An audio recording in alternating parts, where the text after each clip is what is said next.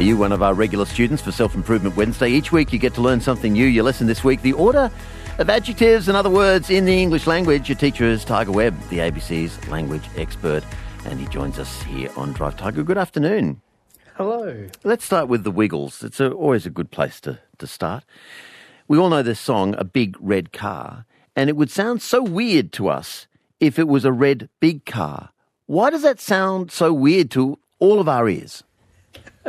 Uh, well, the reason it sounds r- weird, Richard, I suppose, is because um, there is this uh, general uh, hierarchy, I suppose, uh, an order uh, in which adjectives have to appear uh, in English if they're going before a noun. And the crazy thing is, I suppose, no one's ever taught this. You never, no one sits you down and says, you know, listen here. Um, if you're going to put a bunch of words in front of a noun, they're going to be evaluative, and then a general property, and then an age, and then a color, then provenance, then manufacture, and then type. No one ever says that. I can't even, you know, recall that without looking at my notes. And yet, Richard, the funny thing is, if you uh, see a particularly fetching uh, women's swimsuit, you would know that a, a well-formed series of adjectives would be uh, an attractive, tight-fitting, brand new pink Italian lycra women's swimsuit, but never um, something different, such as an Italian pink brand new lycra attractive women's tight-fitting swimsuit. That makes no sense to people. No one ever produces it. Well, let me, let me just uh, narrow that down to one simple example. I've got an old yellow shirt. So I'm looking at your list. Yes, age becomes before colour in your list, and that's absolutely what I would say. I would call it an old yellow shirt. I wouldn't call it a yellow old shirt. Yeah, and you can think about this. Or anytime you you encounter you know more than one adjective in your life, you can do this little test. Um, uh, two leaky boats, uh, never leaky two boats. um, it, it, it, happens everywhere you, you care to look. Um, and an opinion, an opinion comes before fact often too, doesn't it? So he, he was a horrible old man, not an old horrible man. Yeah, so one of the crazy things is, um, despite linguists really knowing this is true of English and, and having known this for you know more than hundred years, really, um, some of the theories, there's not really a settled question yet as to why. um, and so one of the ideas is that there is maybe this idea of um, of, of, definiteness, uh, or as you kind of say, opinion and fact. So if you're talking about a, a beautiful red Ferrari, um, the, the idea here, is, and the reason why we don't say red beautiful beautiful Ferrari, Richard, is is because um, you know no one argues that it's red. Red's an objective mm-hmm. property of the Ferrari, but beauty is in the eye of the beholder. It's less objective, it's less definite. Um, so that is one theory as to why this kind of order or hierarchy exists. Is that um, there's kind of this gradation from uh, general properties to increasingly specific ones along the, the adjective chain, if you like. That's right, and it's more speculative to more fact based. So uh, another example is that exercise you do when you're learning to type. It's it's the quick brown fox, isn't it? It's not the brown quick fox. Yeah, yeah, it is, and um, the I guess a frustrating thing for, for linguists and for people who've been studying this problem for, as I said, more than hundred years now, uh, is that no one theory seems to uh, account for absolutely every type. Um, so you know we have things like little old lady uh, which little and old seem to behave in kind of strange ways as adjectives. That they're, they're, petrified, if you like, uh, into compounding in certain ways. Um, we have other things that we, we call adjectives, words like only or actual or, or other, that because of, um, I guess, uh, syntactic constraints have to go first uh, whenever you're stacking adjectives around. Um, and then, of course, you have these, I guess, um, set pairs, things like gross national product um, and never national gross product that confound people who try to build computer models of this kind of thing.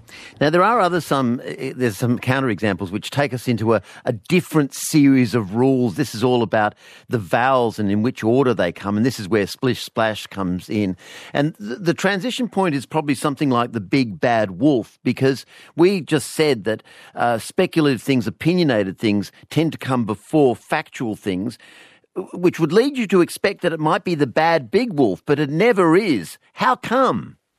Yeah, well, that's again one theory is you have, um, I guess, uh, phonetic or uh, sound constraints kind of interrelate with this. So it's not just the words and their meaning. There, there may also be the influence of sounds. And as you've said, it's always um, flim flam, crisscross, chit chat, and very rarely um, flam flim or, or bad big wolf.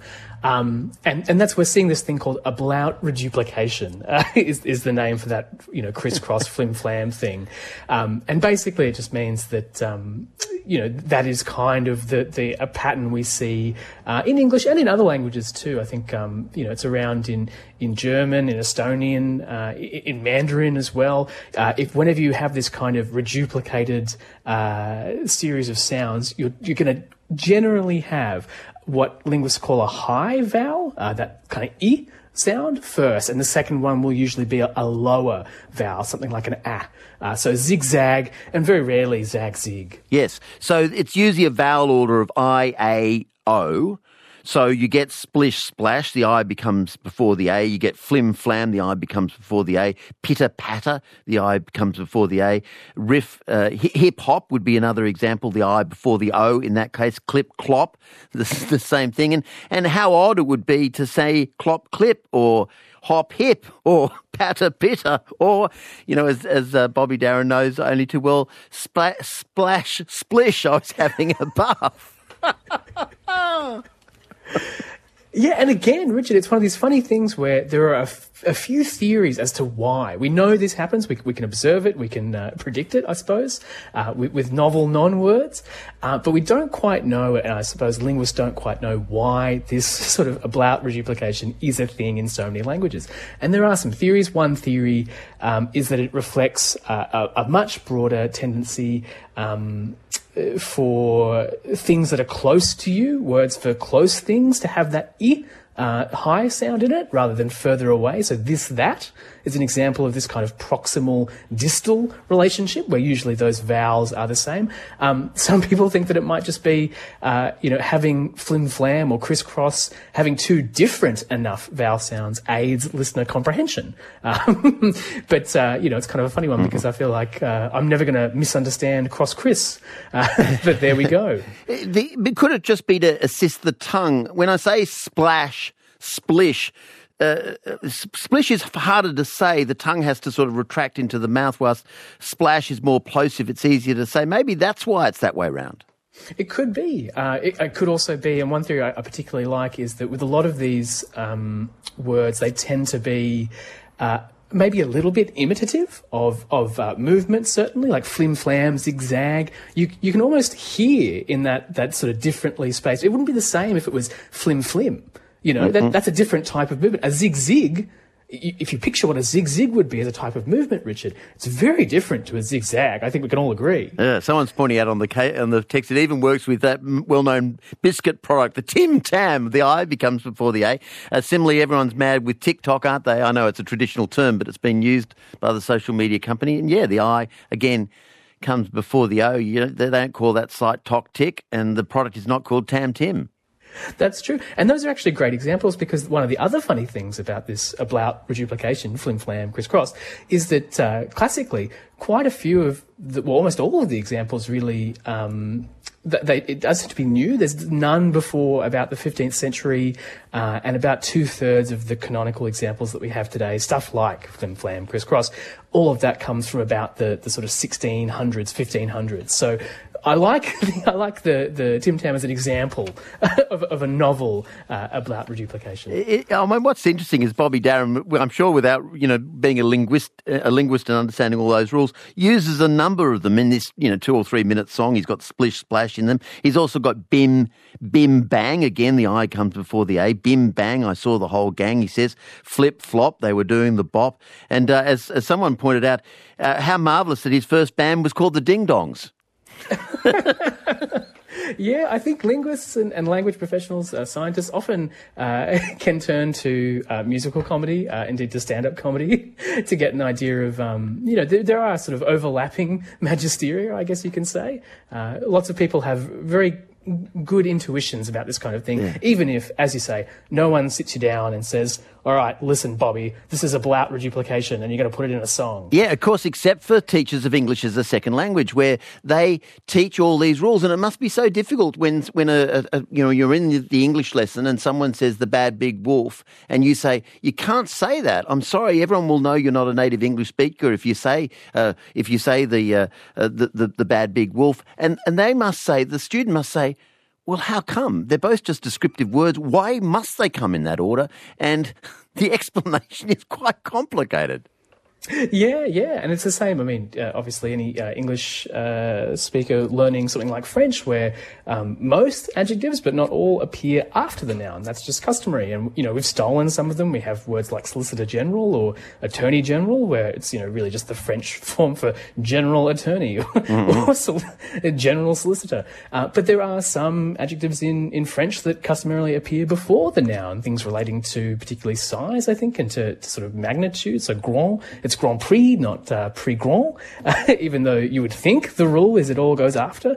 So, yes, there are these um, confounding uh, exceptions, and I pity the poor second language teacher mm-hmm. um, that will never have enough time to go into the student's question. And, and also to explain logically, because it, it, it's just one of those things that has become a thing, and we all follow it in, intuitively.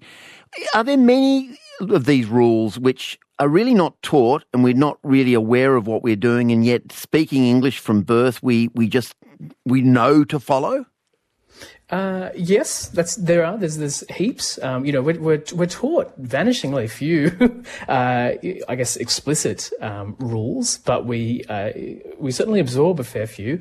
Uh, one that I quite like um, about uh, sounds, so a rule to do with the sounds we produce in in English. Um, is that there's this, this thing called phonotactic constraints. And basically, what that means is um, if you're going to start uh, a word in English, um, and it's to, and that word's to have three consonant sounds, Richard. Um, it, the only possible permutation in English for English words is it must start with S. It then may have a P or a T, but then the next sound will be R. So strength STR, spring, SPR. Those are the kind of the, the only two, three consonant uh, combinations that are legal, if you like, in the English language. Um, so if you try it with, uh, I don't know, BLR, blah, blah, it, you can't do it. uh, so it's really S is going to be at the start of that three consonant cluster, and that's a phonotactic constraint. I like that one, but again, no one ever tells you this stuff. Um, but when you sit down and think about it, by gosh, it's true. I can only agree with someone who's just texted in with the simple text, two words separated by full stops. Mind blown. Tiger Webb, thank you very much. Richard, thank you. There you go, Tiger Webb, our ABC language expert, with another Self Improvement Wednesday. All the rules that we just follow instinctively, even though we've never been taught them. Why we say tick tock and not tock tick, and even Tim Tam rather than Tam Tim. You can listen again to Tiger's lesson online, abc.net.au slash Sydney. There you'll also find details of how to subscribe to the free Self Improvement Wednesday podcast every week, something completely new and bizarre and uh, often something you've never really thought about before. In three weeks, a lesson from Dr. Anne Rogerson, the Charles. Sorry, next week, a lesson from Dr. Anne Rogerson, the Charles Tesoriero Lecturer in Latin at the University of Sydney.